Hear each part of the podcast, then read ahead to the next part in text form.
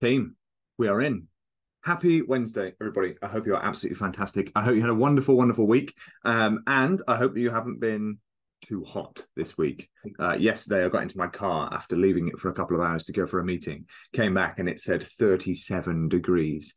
Um, albeit, yes, that was stationary in a car park, but that is that is warm. And then we had the most monumentally massive storm, uh, which was really, really cool. So um, I hope you're all having an absolutely fantastic week. Now, then, what we're going to do this evening is we're going to dive into the subject of nutrition. And what I want this particular episode, this call, this podcast, however you're catching up on it, what I want this to serve you as is your one stop shop for understanding exactly what you need to know to start or even restart your nutrition journey. Now, then, what do I mean about that? Well, there's going to be a lot, there's a lot of feedback over weeks, few, weeks past that have basically said that things have happened, life happens. It does, it happens. We can't be perfect all the time. Um, I say to a lot of people, you know, ensure for 80% of perfection, not 100%, because 100%, it's very, very seldom achievable. And the stress that it takes to get there takes away from actual enjoyment of life. So if we can aim for 80%, then the 20% is, you know, allowing for life to happen, allowing you to go out to friends, have meals out, chill, eat cookies, almond croissants, that sort of thing, because that's what life's all about. And we've got this food um, so readily available in the Western world that trying to avoid it, I think, is a little foolish because it's like trying to avoid all these things that we genuinely kind of want in our diet diets, but they're all around us. Okay, so it's going to be a difficult job. Now, some people in previous feedbacks have been stuck in that 20% and actually then starting to think, oh my goodness, you know, everything's going out of the window, things are happening, this, that, and the other. And what I want this call to serve you as is a bit of a one stop shop to really get back into that restart of nutrition, what it is that we need to focus on, and how we, fo- excuse me, how we focus on that. All right. So without further ado, let's dive into it. He says, let's dive into it, but the keyboard's not working. There we go. Now, first and foremost, there is somebody stood on top of a hill with what looks like a golf flag. Understand the goal, folks we need to understand before we dive into the calories and the nutrients and all this, that, and bits and pieces, we've got to understand what it is that we're trying to achieve. What is the goal that we are trying to achieve? Okay, because when we understand the goal, what we then do is we can understand what it is that we're trying to aim for. When we understand what it is that we're aiming for, then we can then tailor our approach to that. So, if we're looking in the world of nutrition, well, what's the goal? The goal is going to be one of three things. Every single person will fit into one of these three things. Okay. The number one, weight loss, trying to manipulate body weight in order to lose body weight, body fat, whatever. Number two, trying to dial in healthy habits and improve an existing diet without manipulating body weight. Number three, sports performance. You are trying to dial in your nutrition to bring out that extra 10% performance. You are trying to get to the cutting edge every single person outside of clinical conditions for which you will need a dietitian, but outside of clinical conditions, everyone will fit into one of those three camps. And actually, when you look at the clinical conditions, you know, pre diabetic, that is a condition that will fit into one of those three. I'm talking, if we're looking at PCOS, type 1, type 2 diabetes, we're talking about gut issues and irritable bowel disease, things like that, then inflammatory bowel disease, sorry, then that's when we're looking at things a little bit more outside the box. For everything out of that, one of those three things, that is where everyone's going to fit. So you need to understand what it is that you're trying to achieve and try and achieve one at a time. Don't try and go into all three. So, are we trying to lose weight? Yes or no? If the answer is yes, fantastic. We found our goal. If the answer is no, then brilliant. Move on to the next one. Let's put the next one as sports performance, the opposite end of the spectrum. Are we trying to really dial into our sports performance? Is that the goal? Yes or no? If the answer is yes, we found our goal. If we haven't, then it's going to be that we're trying to dial in our overall healthy eating, our healthy lifestyle to improve the consistent quality of what it is that we're eating for health, vitality, and energy. Those are the three things. So once we understand the goal, we can now then clarify the approach that we need to take. So Speaking of approaches, let's look into what they look like. To track or not to track, that is indeed the question. Now, this is probably one of the first questions that every single person will ask when it comes to dialing in the nutrition. Oh, you know, do I need to track? Do I need to get my tracking app? Track, track, track. Why? Because the world tells us that we need to track. Now then, I am neither for nor against tracking. It is simply a method to bring about the principle of an energy deficit. If we are looking to decrease weight, we need to be in some form of an energy deficit. And that is utilizing more energy in our body than we are taking in. Calories in, calories out. I think calories kind of get a bit, bit of a bad rap, but ultimately it's the cumulative term for energy, right? We need to ensure that we are balancing that if we are looking at managing, uh, sorry, maintaining our body weight, but improving overall health, then yes, calories are important because we need to make sure that we've got some maintenance there. If we are looking to dial in our sports performance, then we need to make sure that, of course, we're getting the right macros for that. Macros being protein, fats, carbohydrates, macronutrients. Excuse me again. Now, when we understand whether we're going to track or not to track, we need to ask the question Are you going to have the patience and are you going to have the ability to be able to whip your phone out, scan some bar tabs and stuff, and track those foods into a tracking app consistently for a minimum of two to three weeks and a maximum of about four? If you can commit to doing that for a month, let's say worst case scenario, four weeks a month, right? Can you track everything? And I'm going to use the next word carefully. Can you track everything truthfully? And I'm not saying because you're going to necessarily deceive yourself or deceive me in purposely, but we forget things because we're human beings. In order to track the most effective way, that is going to be as you are putting food in your mouth, as you are about to eat something, that's when you track it, right? But a lot of people will then try and do something retrospectively. They'll get to the end of the day and they think, right, okay, what did I have for lunch? Well, I had this for lunch, I had that for lunch, I had this for lunch. What happens inevitably? You will forget something. So tracking or not to track the delicate question is do you have the time and the energy availability? Have you got the mental bandwidth to be able to do this? If you're absolutely fragged and you've got loads of stuff on and you're super super busy no is the answer to this question. Stop giving yourself too many things to stress about. If you've got a little bit more time availability then yeah fantastic because you can do this. What gets measured gets improved and it will be effective but tracking's not the only answer. You can also not track. You can track other things. You can look at doing a food diary. You can look at taking pictures of what you're eating. You can look at tracking habits, all of which we will come into come onto rather in this call. But when it comes to understanding this, we need to first and foremost answer this question because I'm here to tell you right now that neither one of these is the correct nor the incorrect answer. It's about what works for you. That is the secret of nutrition. The principle is an energy deficit for weight loss. The principle is energy maintenance for maintaining overall health. And the principle is dialing in the correct split of macronutrients for sports performance. All of it comes down to energy balance because clearly you can't really get sports performance in an energy deficit. You can still perform, but to get to that like cutting edge, it's not going to work. And you can't maintain body weight if you're in a surplus or a deficit, can you? So we need to make sure that that's the principle and it's like um oh i can't remember who said the quote now. I'm pretty sure it was an emerson quote that said um of methods there are a million and then some principles are a few. The man or woman who grasps the principles can make their own methods. The person who focuses solely on the methods is surely to fail.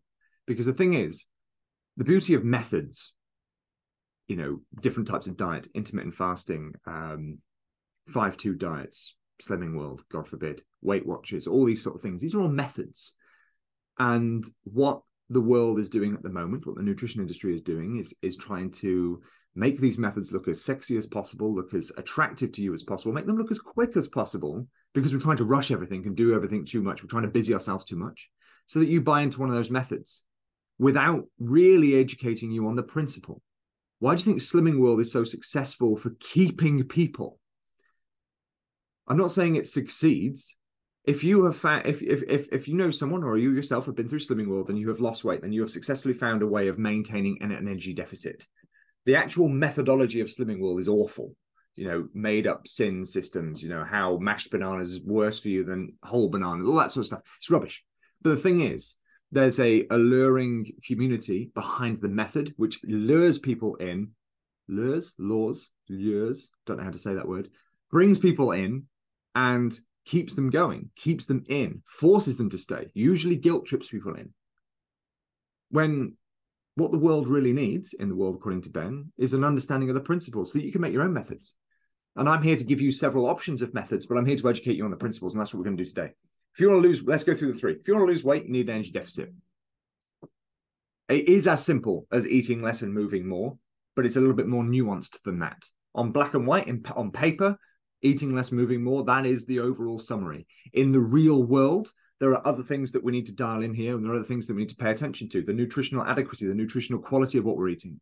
And yes, there will always be those people and I can find you the study and I can share it with everybody, you know, of people who have lost weight on there's something famous in America called the Twinkie diet. I don't know what the equivalent is of Twinkies in the UK from the US. I'm not entirely sure, but they're they're essentially like I'm pretty sure they're like marshmallowy, chocolatey, sweet bar things.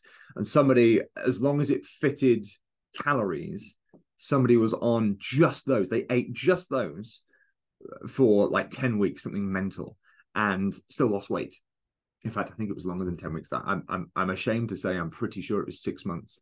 Uh, they were on just eating that one particular chocolate bar and that's it. And maybe like a multivitamin and some water. And that was it. And they lost weight. Why? Because of energy balance. Now, that was very much n equals one, i.e., one person in a study. That's very inaccurate. That's an anecdotal study. Um, and that doesn't show anything major. It kind of goes to show how not how trivial. What's the word I'm looking for? Oh, it's right on the tip of my tongue. Fickle calories can be. That can show you how fickle calories can be because ultimately, yes, you can treat your body like landfill as long as you're in a calorie deficit and still lose weight. Is that the most healthy way to live? Clearly not. So, what we need to do is we need to make sure that we're dialing in other methods around that principle to ensure that we are achieving optimal health because that is the goal. We are treat, we are losing weight to achieve optimal health. We are gaining sports performance to achieve optimal health and optimal performance. We are trying to dial in our overall health and nutrition but not lose weight or gain weight to achieve optimal health. That's what we're trying to achieve. So as we go forward let's look at tracking itself. Now tracking is putting a numerical representation on, on top of the food that we eat. Calories are a unit of measurement for food. It's a unit of measurement that we use that actually dictates how much energy it takes to heat one gram of water by one degree. If you want to be super, super technical, it's heating. It's not one gram at all, it's one liter. Heating one liter of water from 13 degrees Celsius to 14 degrees Celsius. How much energy does that uh, require? Well, that's one calorie. So you then use those calories as an absolute base for understanding energy balance. Now, then, um, when you look at something that's got 40 calories, 39 calories, 33 calories, whatever it is that we've got on the screen here in front of us, then we can start to picture how much energy we need per day. We work that out by using calorie calculators. Calorie calculators are all estimations. They will give you an exact amount of calories, even down to the decimal. Every single person here has got that but they are still estimations. The reason that we use um, more exact amounts is because if you put it in a tracking app, it has to add up to 100%. It has to 100% balance. Otherwise, the tracking app won't work. So what you'll see in Basecamp is how to set up Nutracheck. That's the one I recommend you use. You could use free MyFitnessPal, but I find Nutracheck just a lot easier for the UK foods. Uh, it's only three ninety nine a month. And as you do that, you put the exact amounts in. When it comes to the practical application of that, I find that rounding it down to the nearest 10, to the nearest 100, that's where you're better off aiming for. So, for example, if you've got a calorie target of, say, 1837, then if you can get 1800 calories, you're in a great place. If your protein target is 126 grams, if you can get anywhere up to 120 grams of protein, you're in a fantastic place. This is where we are looking at this more of a conceptual manner. We don't need to get super fixated on getting those final ones and twos and threes of calories because it makes naffle difference. Naffle difference. So when it comes to tracking, we need to understand there's a lot of things that we can track, right? We've got nutrients, macronutrients, protein, fats, carbohydrates. Then we have micronutrients, vitamins and minerals. Then we have water. That's pretty much what makes up all food. Now, we could track every single thing in there. We could break carbohydrates down to fiber as well. We could look at saturated fats. We can look at polyunsaturated fats, monounsaturated fats, transhydrogenated fats. We could look at complex carbohydrates. We could look at simple carbohydrates. We could look at sugars solely. We could look at alcohol sugars. We could look at polyols. We can look at all these things, which we don't need to do. Some tracking apps will give you absolutely every single one of these, which makes them too overcomplicated. Again, in the world according to Ben, the perfect tracking app would have calories, protein, fats, carbs, and nothing else. Nothing else. Because as much as it says, yes, you should get 30 grams of fiber per day, that is a complete estimation. And trying to get that 30 grams of fiber conceptualized is far more difficult than it needs to be. You might as well just eat five fruits and vegetables per day. It, it really is that simple. That will cover your fiber sort of recommendation, as it were, for the day. If you get five fruit and vegetables per day as well, you're most likely going to be getting um, all of, if not the absolute majority of your micronutrients, your vitamins and minerals required for the day. Yes, there will be some missing because you don't get them all from fruits and vegetables, but that's where we look at protein. Do we eat a plant-based diet? Do we eat kind of a, a omnivorous diet? If you're not eating meat, then we need to bear in mind that there are other nutrients that we need to look at. These are other considerations, and this is where I'm kind of going off on a bit of a tangent here.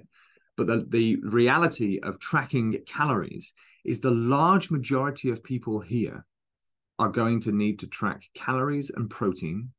And then they're going to need to understand whether they're on a moderate carbohydrate diet or a lower carbohydrate diet. Not a zero carb diet because life becomes miserable, but a lower carbohydrate diet, i.e., not centering every single dish on a boat, boatload of carbs.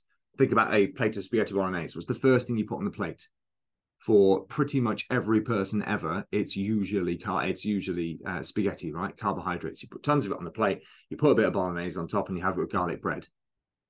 The vast majority of micro uh, wrong of macronutrients in that dish is going to be carbohydrates with a very small amount of protein.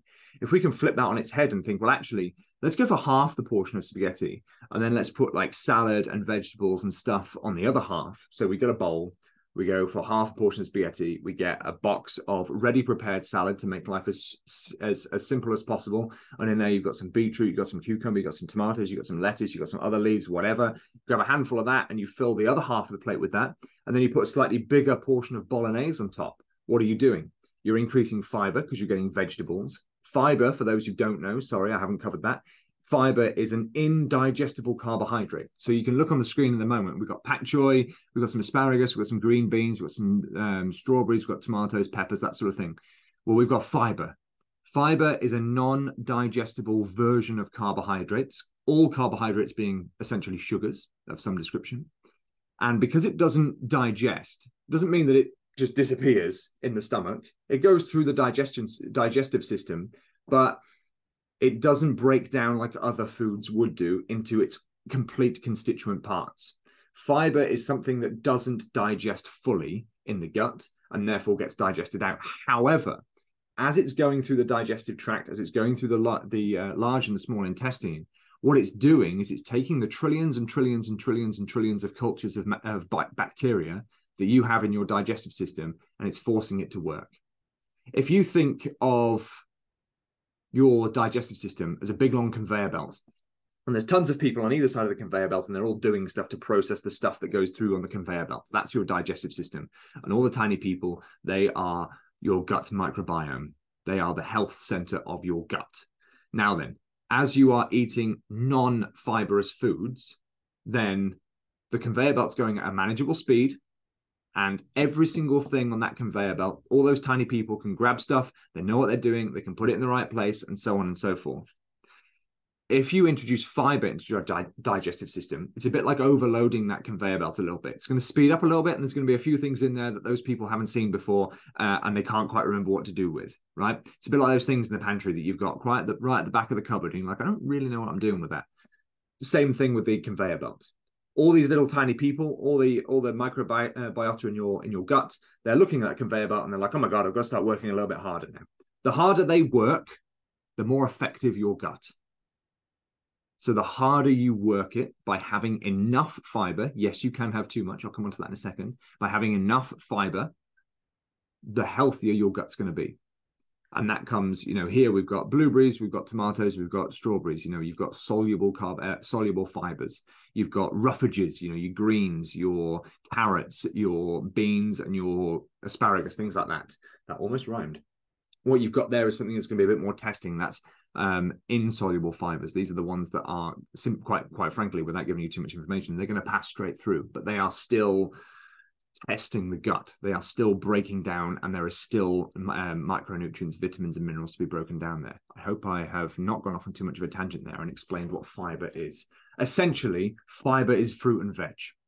And essentially, the large majority of us, notwithstanding those who are on a largely plant centric diet, will need to eat more of them. Now, that's how we deal with fiber. When we look at tracking calories and we're looking at protein, protein is something that is the building block of all muscles and cells. Every single cell is going to be a receptor of protein. It's going to have protein in it. It's going to need protein, and we need to get enough. Now, the thing is, if you go on Google and you go onto the Eat Well plate, which is the government guidelines from Public Health England for um, overall health, they will say you need to have 0.8 grams per kilo body weight of protein.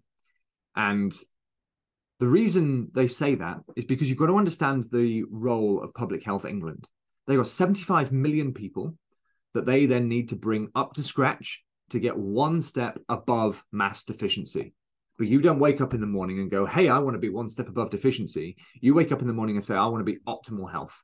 I want to lose the weight. I want to feel good. I want to have energy. I want to be vibrant and full of vitality. That's what you think, right? I hope. So when we look at the Eat Well plate, we understand that actually it's flawed for those who are looking for optimal health. So that's where we look at research. That's where we become evidence based nutrition students, right?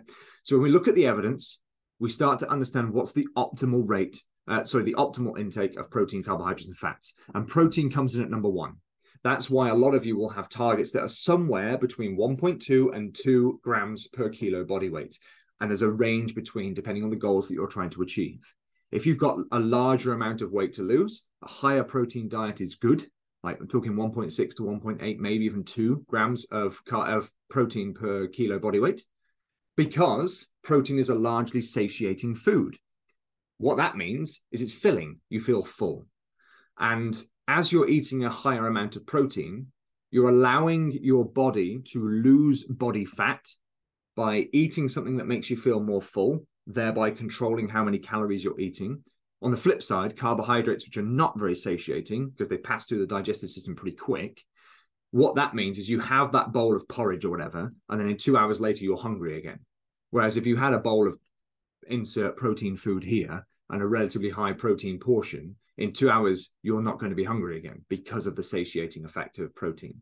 So if you have like a high carb breakfast, for example, you will be hungry again within two hours, which is why number one recommendation for this particular call is if you eat breakfast in the morning and you eat because you're hungry, eat a high protein breakfast.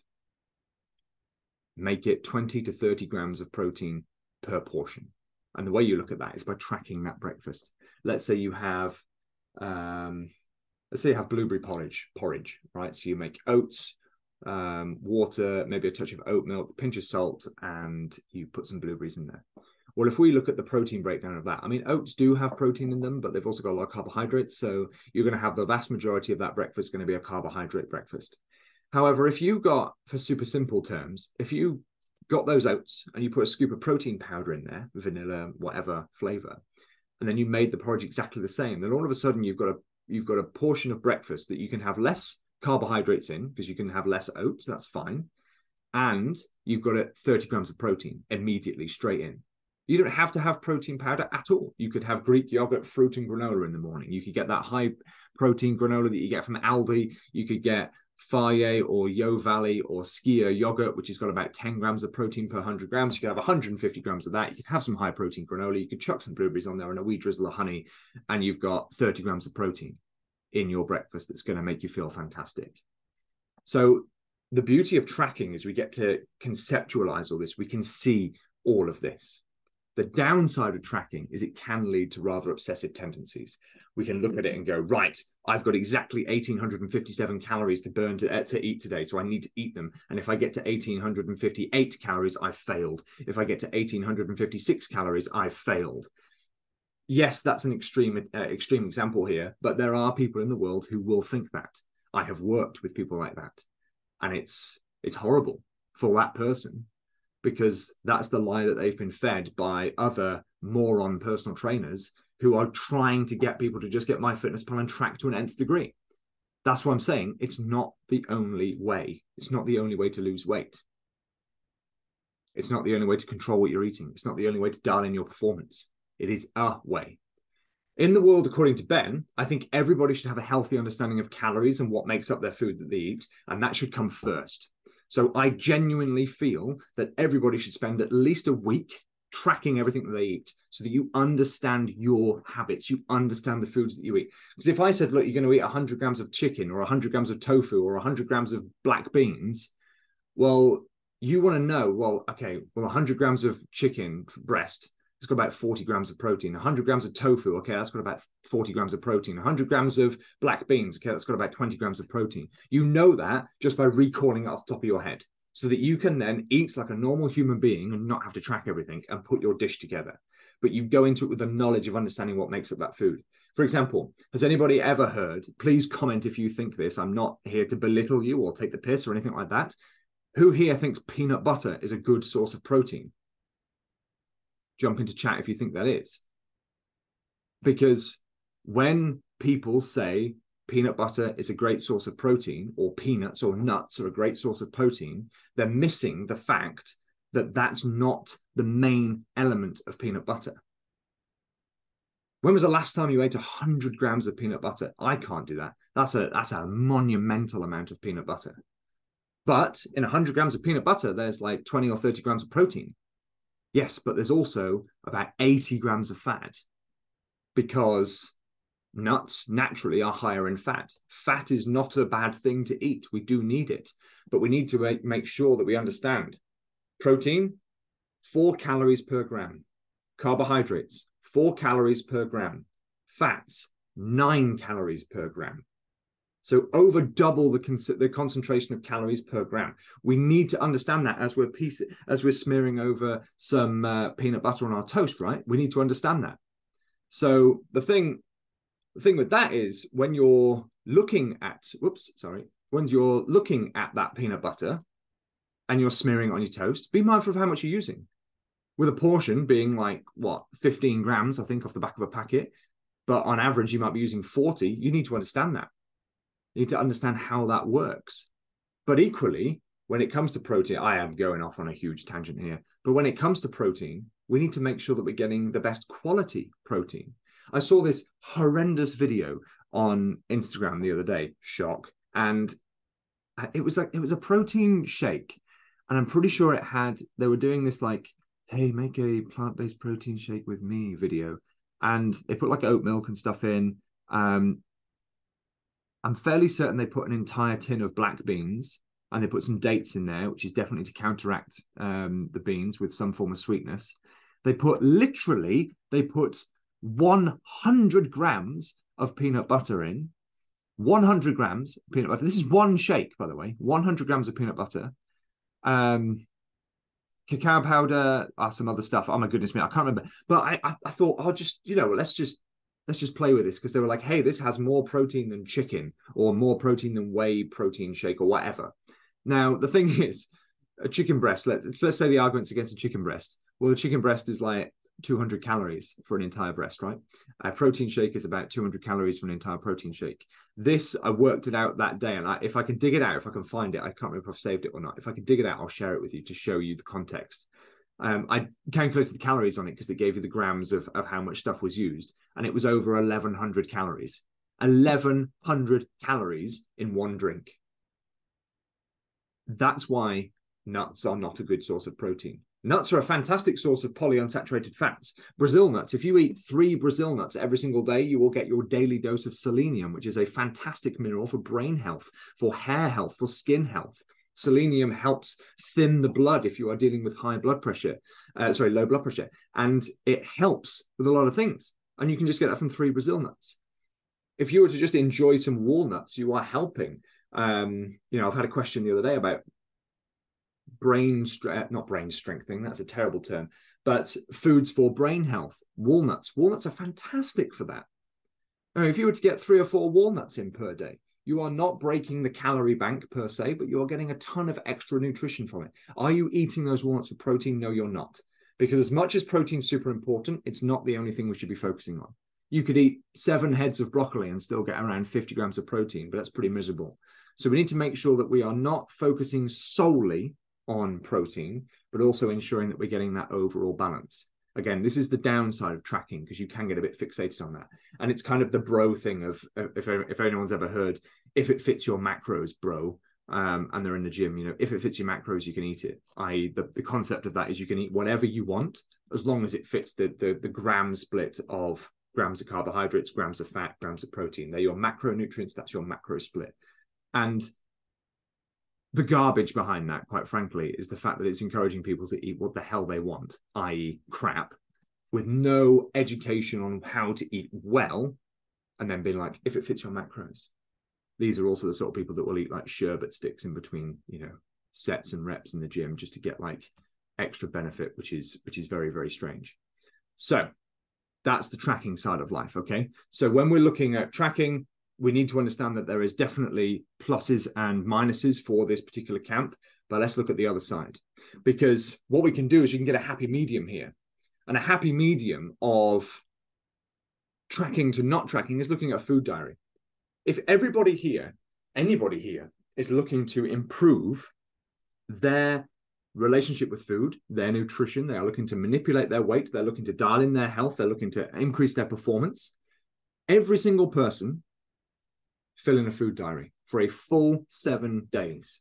What days is today? Wednesday. So do tomorrow. Start tomorrow. Thursday, Friday, Saturday, Sunday, Monday, Tuesday, Wednesday. All right, all the way through for a full seven days. Write it down and be as detailed as possible.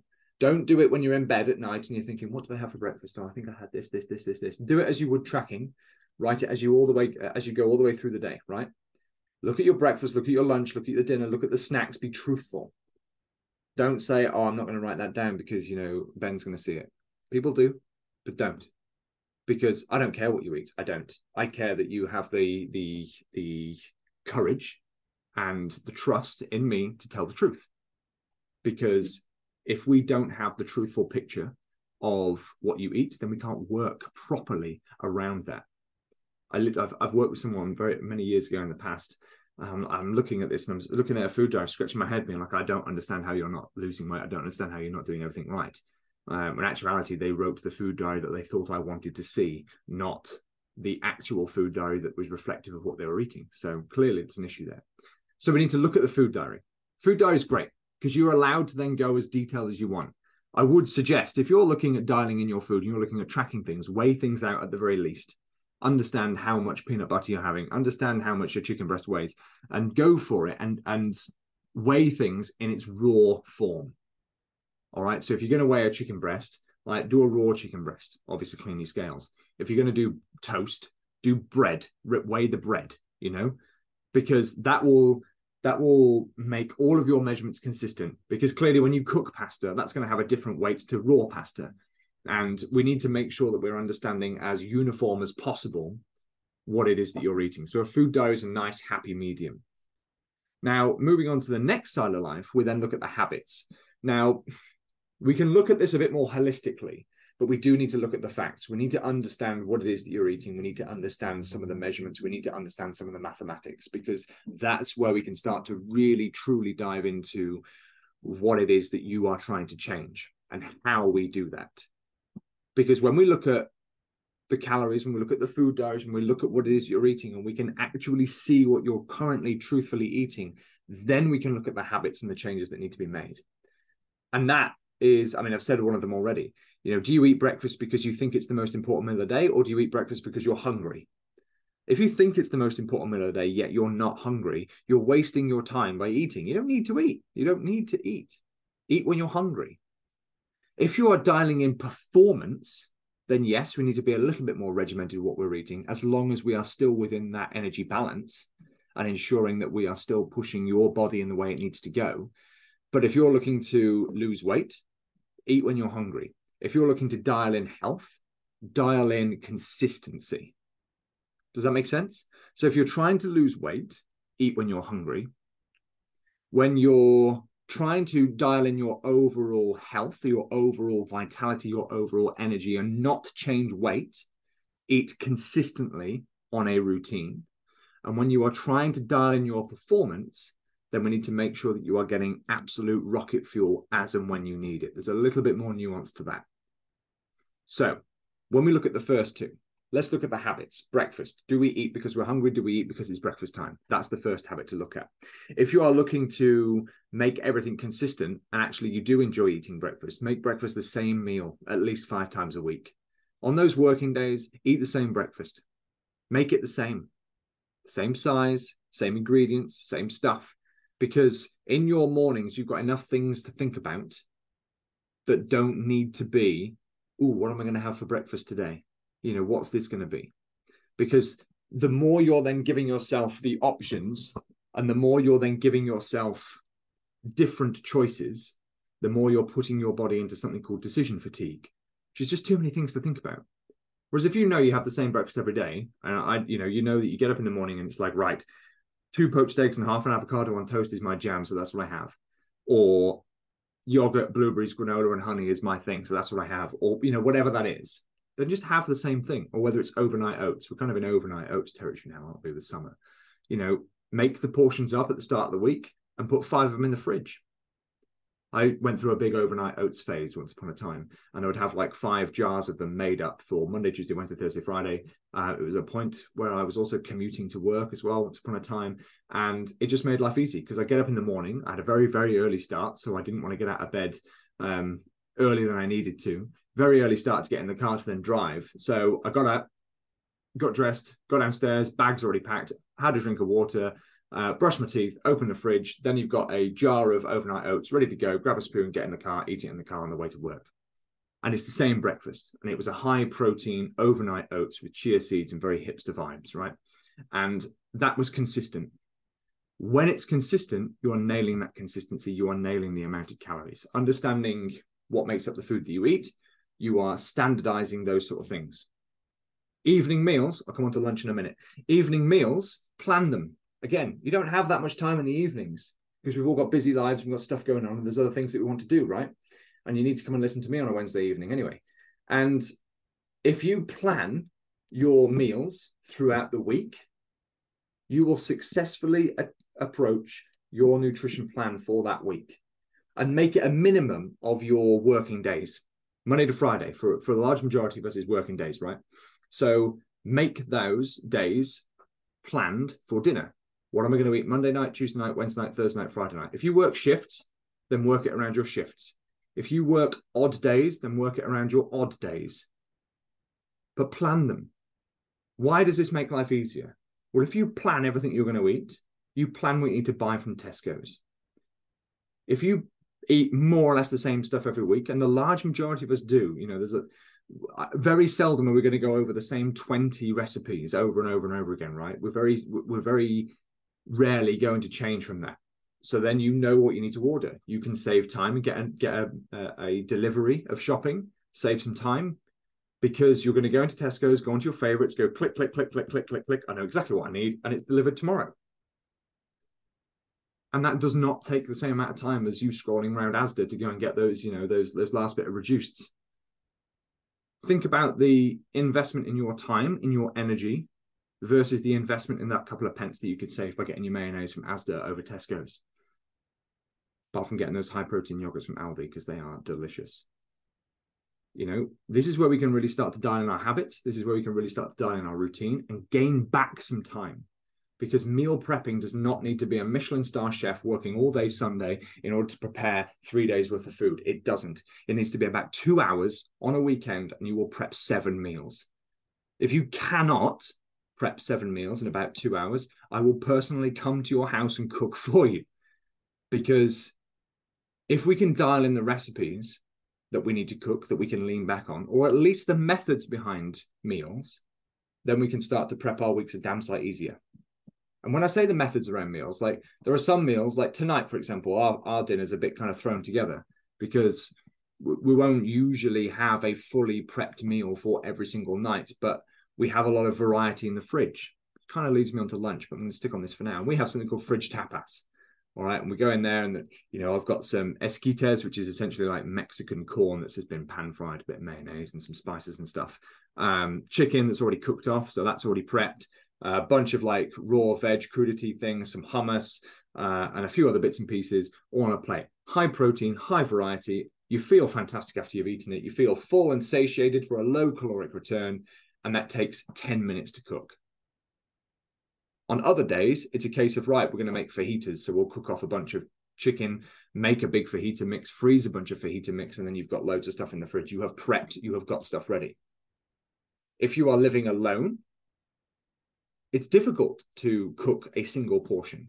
So cook two and freeze one, or cook two and leave one till tomorrow, or cook dinner for tonight and then take the second portion for lunch tomorrow.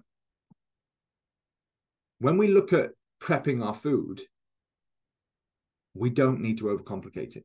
We don't need to overcomplicate it. You know, you can get some protein from some black beans and some beef and some rice, and you could live off chili with tons of veg, cheap veg that you're getting three for two or reduced. I live in the reduced aisle in Tesco's when we look at that we can we can really simplify how we approach things because it doesn't need to be overcomplicated. If you're struggling to get veg in go to asda or tesco's get a massive box of prepared salad get two of them and just eat that through the week and have a handful with every meal. And that will get you all the nutrients that you need from plants. Get some protein maybe take a multivitamin. Good to go. Now then let's go back to lunch because we've dealt with breakfast we've dealt with dinner right? So let's look at lunch in the world, according to Ben, lunch is the most mindful meal of your day because the large majority of us, me included, once upon a time, you are escaping the day to eat lunch. I used to live in an, I used to work, basically, might as well have lived. I used to work in an office once upon a time. It was an hour and 15 to, uh, to get there, an hour and 15 to get back. I started my day about half past five in the morning and got back and then had to like train and then go to bed. It was a very busy time. And it was such a miserable job. It was a very low part of my life. And one of the best parts of the day, aside from the drive there and back, which was the best part of the day, the second best part was lunchtime. Because I take I, I would I would take my lunch and I would walk around this like woodland bit and I'd eat my lunch while walking, going to sit on a bench in the trees or whatever and just just escape from the world. So lunch becomes the most mindful meal of the day because you're using it for something more than just eating. So give yourself variety, give yourself choice, and give yourself lots of food that's going to make you feel good. You know, a reheated lasagna chunk from last night is going to make you feel sleepy at 2 p.m. You know, you're going to get that post lunch lull because you're going to have something high in carbohydrates that's going to drop, uh, spike the blood sugar, drop the blood sugar. You're going to be tired, and there we go and that becomes worse with the sort of more dense the food because it sits there in your gut and you're like it sits there it's got to digest and your body's got to go on a bit of standby um, in order to deal with it and digest it. I did a corporate wellness package once upon a time and audited the food that this company were giving for free to all their clients. And the number one thing they had in order was you got your tray it was a white bread roll no joke. The next thing was applesauce. The next thing was stuffing. The next thing was uh, pulled pork. The next thing was jacket potatoes. The next thing was chips. This is not a joke. The next thing was chips. Uh, the next thing was like beans, I think, something like that. Um, and then it had a separate counter with a little bit of salad in it but human beings are going to go for the first thing they get, blah, blah, blah. And no wonder you're having lack of performance and, and more tired people in the afternoon if they're eating an absolute bomb of food. They're literally eating an anchor and then they're wondering why they're so heavy, lethargic, and tired in the afternoon. So give yourself the option for variety. Fill your fridge with tons of options. Cook off some chicken, cook off some tofu, get some seitan in you. You know, make all that up, prep it all, slice it all, chuck it in the fridge. Give yourself five days worth. Because when you've got that in there and you've got some vegetables in there, you know, you've got bell peppers, you've got cucumbers, you've got some radishes, you've got some carrots, you've got some lettuce or some spinach or some mixed salad or whatever, you've got a very, very easy lunch you can throw together. Get a bit of Hellmann's light mayonnaise, get a bit of cottage cheese on there, whatever you whatever it is that you want to sort of lubricate your lunch boil off some eggs if you eat eggs, so have hard boiled eggs at the same time. So you've got high protein, high variety, a high sort of virtuous feeling lunch. You're going to feel fantastic because you're eating good food. You're not going to fall asleep at 2 p.m. because you're not eating a huge calorie anchor of food. And you're getting tons of variety. You're, you're treating your body well. So that's my advice around lunch. Make it changeable, make it varied, make it fun, make it healthy, make it ins- uh, insultingly healthy. Make all your other colleagues go, oh my God, you're so healthy. That's what you want because you're going to feel fantastic for it. Standardized breakfast, tons of variety and high protein for lunch, prepared evening meals, and cut out the snacking in between. Unless you're trying to really dial in performance and you are struggling to get in sort of intra and post workout carbohydrates, you don't need to snack. If you find yourself snacking at 10 o'clock in the morning and 3 o'clock in the afternoon, you have one of two things that are going on. You either have the lack of discipline to hold on until lunchtime, or you're not quite eating enough in your breakfast and lunch, either because you're trying to lose weight or you are maintaining weight and not eating enough. If you're trying to lose weight, then we need to increase the fiber and the protein in your lunch and in your breakfast to help you feel more full. And then we're going to need to sprinkle a little bit of discipline over the top of that because if you're dieting, if you're trying to lose weight, then guess what? There are times where you're going to be hungry. That's why we don't want to diet forever. We need to get it done. We need to get it out the way and we need to get you back to maintenance calories where you're eating enough for the size and shape that you are to maintain that as quickly as possible. Does that make sense? I hope that makes sense. If you have any questions, team, I have the chat box open. I've noticed we've had a couple of people jump in there. I haven't, uh, I'm not ignoring your comments. I have got them. Uh, I'm going to deal with those right at the end. But if you have any questions, jump into the comments. Do let me know. If you're listening to this on the podcast and you've got some questions, you know where to go. Jump into the chat boxes, jump into the Facebook group, and let's rock and roll, team. Because we can look at habits, we can look at tracking, we can look at non tracking, we can look at hyper overcomplicating everything that is going on in our nutrition world.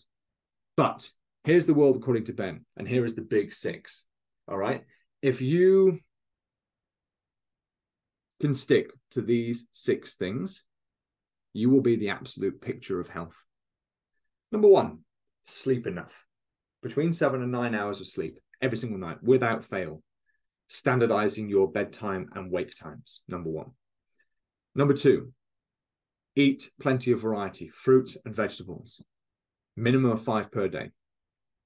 Simple. Number two, drink two to three liters of water every single day.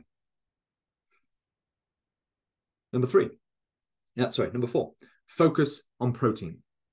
When looking at your nutrition, focus on protein. Nail that target, you're good to go. Number five, manage stress. Easy for you to say, Ben, just manage stress. Massive, great big blanket term. You've got stress in your life. A, welcome to life, but also B, understand where that stress is coming from. Are you going through a particularly stressful time at work because you have got certain decisions that need to be made and therefore it's a bit more situational stress? Or are you chronically stressed because you hate your job? Are you chronically stressed because Karen or Callum at work just does your head in? These are things to deal with. Is there a stress that you're carrying in the morning because you get up in the morning, you watch BBC garbage news, you you're driving to work, somebody cuts you up, you're angry at them, they take that anger into work, you snap at somebody at work, you're in a generally foul mood all day. Is that a lower level of chronic stress? If you're not managing that, that's where you start. And number six is do some exercise daily, every single day, move your body. If you can do all those six things, you will be the picture of health. You will.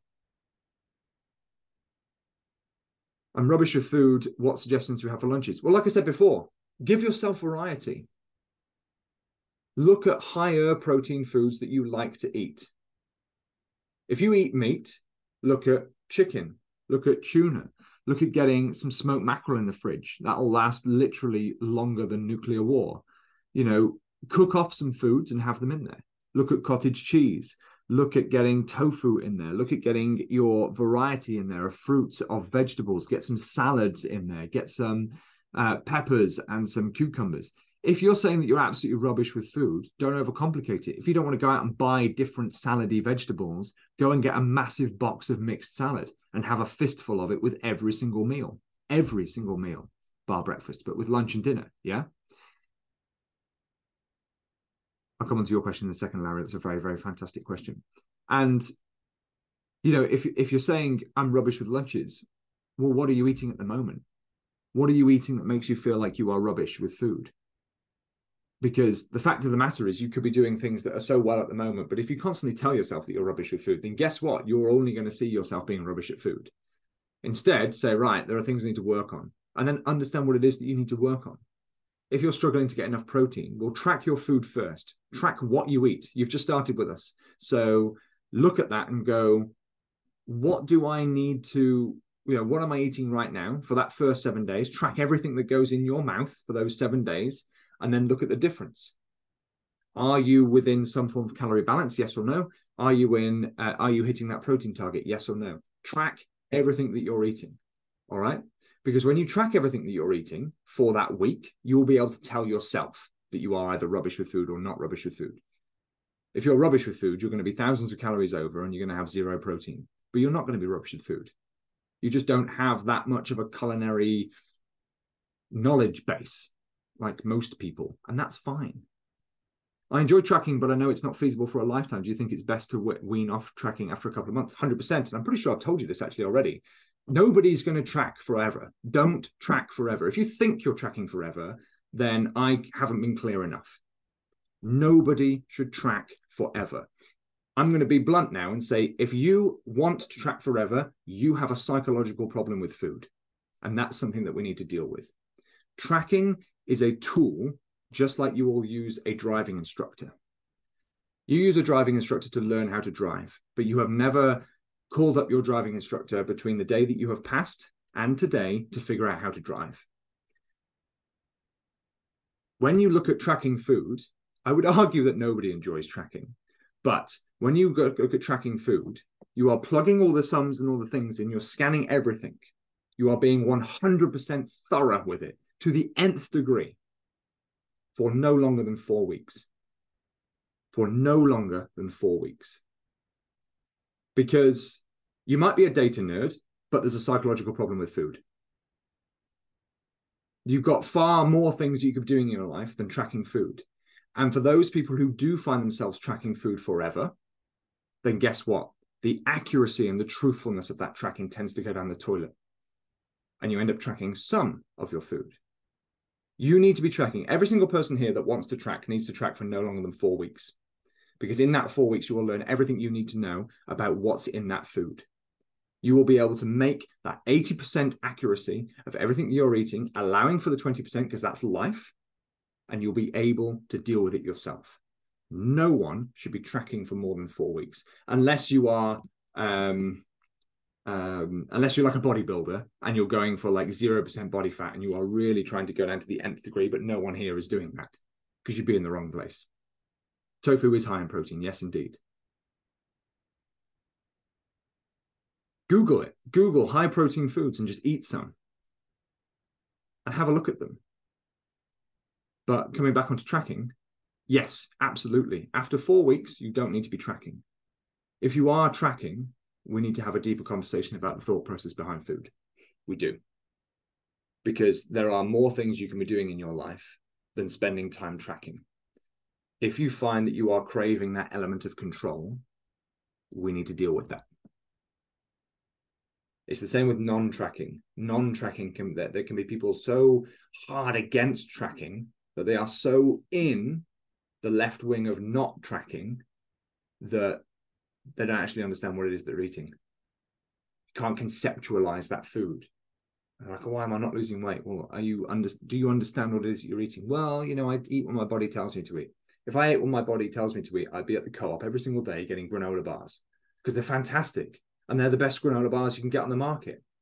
Would that do my body any good? Probably not, but it's what my body wants next to a box of crunchy nut and a loaf of bread toasted sourdough with a bit of jam on top. That's what my body wants to eat, but that doesn't make make any sense. We need to understand what makes up that food that we eat. And we do that by conceptualizing the calories, the protein, the whatever, to whatever depth of information you want to go into, but you don't need to be tracking for more than four weeks. You do not. Um, right. Any other questions? What do we got? What do we got? What do we got? Does coffee with milk count towards your fluid intake? Yes, 100%. So, um, great question. And I think actually a very common question that people think when it looks to, when you come to your daily intake of liquid, of water, two to three liters of liquid. Now you've got to remember that if you're eating higher fiber foods like cucumber and uh, fruit and things like that, they're also going to have a high quantity of water in. You're not going to count that as a glass. You're not going to drink a glass of grapes. But when it comes to water, your three liter target, that's overall liquid. Now, coffee, coffee's fantastic. I love a daily coffee, love a daily coffee. And that does go towards your fluid intake. The diuretic effect, the, the dehydrating effect of caffeine is massively overplayed. And unless you're having like four, five, six espressos per day, you can completely discount that risk. Because the fact is, you're making so you've got 300 mil of coffee and 200 mil of milk. Uh, oh, sorry, yeah, 200, yeah, sorry, 200 mil of milk, uh, 300 mil of water, you know, to make a 500 mil coffee, I'm assuming. And you are, you've got, that's 500 mil. So that's 500 milliliters to your daily liquid. So yes, 100%. The problem that there that lies there is is the majority coming from just plain water? If the answer is no, then that's something we need to deal with. Because if you're having like five cups of coffee a day, then yeah, great, that's two and a half liters. But clearly that's not going to be doing the brain and the body any good. You know, if you're having like one or two coffees a day, fantastic. If you're having it in the afternoon, do make it decaf. You know, if you're having tea, fine, fantastic. But get the majority of your fluid intake from plain water. I hope that answers your question. Um, right, I can't remember what my next slide is. Uh, takeaways. Okay, we'll do takeaways. We'll do questions. So, uh, not takeaways as in a Chinese though. So let me just dive through the chat. Let me know if you've got any questions because I'm liking where we're going with this at the moment. Thank you very much for being so on it this evening. I appreciate we've been here for 59 minutes. Um, peanut butter powder, which does have more protein than butter. Yes, it does. Right. On that, I'm going to have a quick two minutes talk about protein. Okay. When we look at protein, you have two different types of proteins. Okay. You have one that's called an incomplete protein, and you have one that's called a complete protein. Okay. Now, when you look at a complete protein, what does that mean? Well, protein is made of things called amino acids. A complete protein has all 21 amino acids in an adequate amount. And it's very important that I stress the term adequate amount. When you have an incomplete protein, at least one essential amino acid, so one of the real key amino acids of that complete 21, at least one is missing. So let me let me put this into an analogy. You've got a brick wall in front of you with 21 bricks. Frustratingly, it's a it's an odd number. Okay, so 21 bricks. When you have 21 bricks and you have no gaps, you have a complete protein protein being the whole wall. If you have some bricks missing, you have an incomplete protein. Every single plant based protein is an incomplete protein. Now, before I Google social media, say that live on Instagram, people start throwing their throwing their rattle out the pram. Now, the reason for that is simply because all animal proteins are complete proteins. They have all essential amino acids, all 21 amino acids in adequate amounts. The closest plant based proteins you have to a complete protein is tofu or soy products and quinoa, those two. Now, even they're not a 100% pro- um, complete protein because they will have, if they don't have an entire brick missing, they've got a little bit of a brick missing because it won't it might have all 21 amino acids but it doesn't have them in an adequate amount. I hope that makes sense. So for example if you're looking at the brick wall analogy you might have 21 bricks but one of them's a half brick or one of them's a bit worn down. Do you know what i mean? So as much as like quinoa and tofu or soy products are pretty close to a complete protein all plant-based proteins are incomplete. Now, how do we get past that? Well, that's simple. If you've got a brick wall in front of you with some holes in it, get another brick wall and put it directly behind it. The high likelihood is those two walls together will plug each other's gaps. And those two walls together, you're going to have a complete wall, right? So that's how you get a complete protein when you're looking at plant-based diets. If you're just eating a plant-based diet or, or vegan diet or whatever it is you want to call it, then if you're looking at plant-based proteins, mix them together. Have more than one. So if you're going to have like uh, black beans, for example, have black beans and quinoa, or have a like a soy bolognese. If you're going to make a bolognese and you're going to get that sort of soy-based protein mince stuff, chuck some black beans in there. If you want to have like tofu, then have it on whole grain bread, for example because whole grain bread's quite quite quite high in protein. Um, or if you're going to make like a like a risotto, perhaps try using oats instead of risotto rice. Don't knock it till you try it. Savory porridge is absolutely sensational. It'll change your life. You know, when you're mixing these plant-based proteins together, you're going to get a complete protein. Now, all animal-based proteins are indeed complete proteins, so it makes life easier when it comes to tracking that. So it's just very important to note uh, to realize that we have those two different types. There's a lot of information in this, so it's going to be worth re-listening to this in the in the podcast. But I can talk nutrition all day and all night, and I know that you're not going to be here all night. Um, so there are lots of different things that I'd love to get into. But we've got a question here. What about adding lemon or lime segments into water for flavor? Yeah, 100%. 100%. For flavor, brilliant. Absolutely fantastic. To the people who on Instagram will claim that it alkalizes the body, are literally talking rubbish. The the whole warm water pinch of salt and lemon juice craze that's going on in the uh, uh, uh, going on in the world at the moment sadly still um, where that's the first thing you should have to you know to flush out your metabolism people are talking rubbish. But if you're adding lemon lime segments to water for flavor i used to do it all the time. Top recommendation get some grapefruit and a sprig of rosemary. If you put that in like a water bottle um, so i've got a shaker here a liter a liter shaker. If you put like two slices of grapefruit and a, and you get a sprig of rosemary and you kind of twist it to to muffle it a little bit, and you put that in water. Absolutely beautiful, so good, and you just keep topping it up all day. So the same grapefruit and the same rosemary will last you all day long. Um, another one is lemon and ginger, absolutely fantastic. Um, just lemon or lime for flavor, 100%, absolutely. Um, throwing in some frozen summer berries, uh, so you're cooling it down and you're getting a little bit of um, flavor in there as well. All of these are going to work. Yes, do bear in mind that you are adding calories, but quite frankly, a slice of lemon means absolutely sod all when it comes to your overall daily calorie intake. Does that make sense? I hope that has been useful, team. Um, mint and berries. Yeah, mint. That's another great one. Yeah, mint's another fantastic one in sparkling water with berries. Yeah, 100%. Love it, Larry. Brilliant. Um, right. Anything else, team? Have we got any other questions at all? I'm trying to think if there are any other points that I might have missed in feedback forms, which I wanted to touch on today.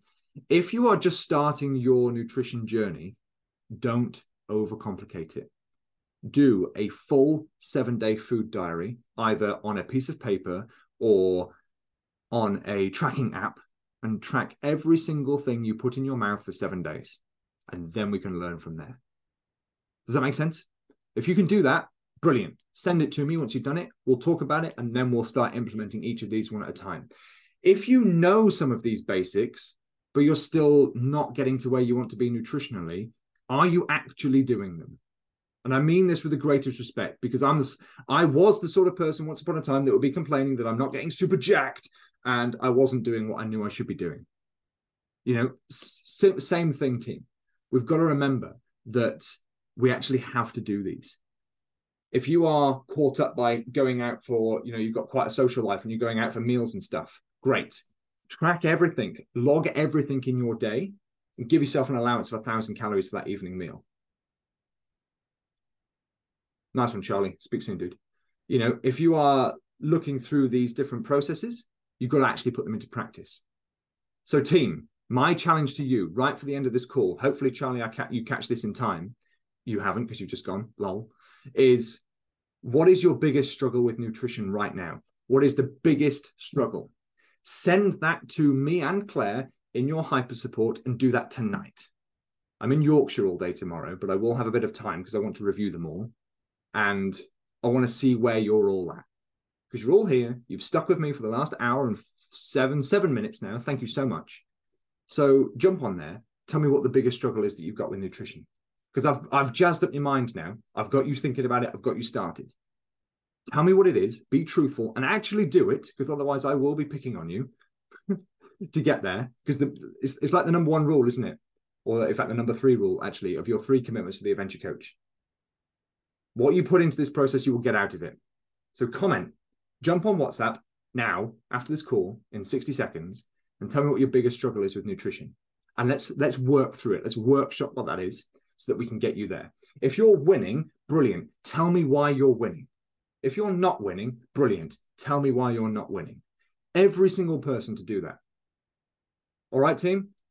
There you go. There's a Wednesday evening. I'm conscious that it's getting hotter and hotter and hotter in this office, and I'm starting to sweat. So we are done. Thank you so much for your attention this evening, and I will speak to you all very soon. I'll see you all, every single one of you, in WhatsApp Hyper Support with an answer to that question.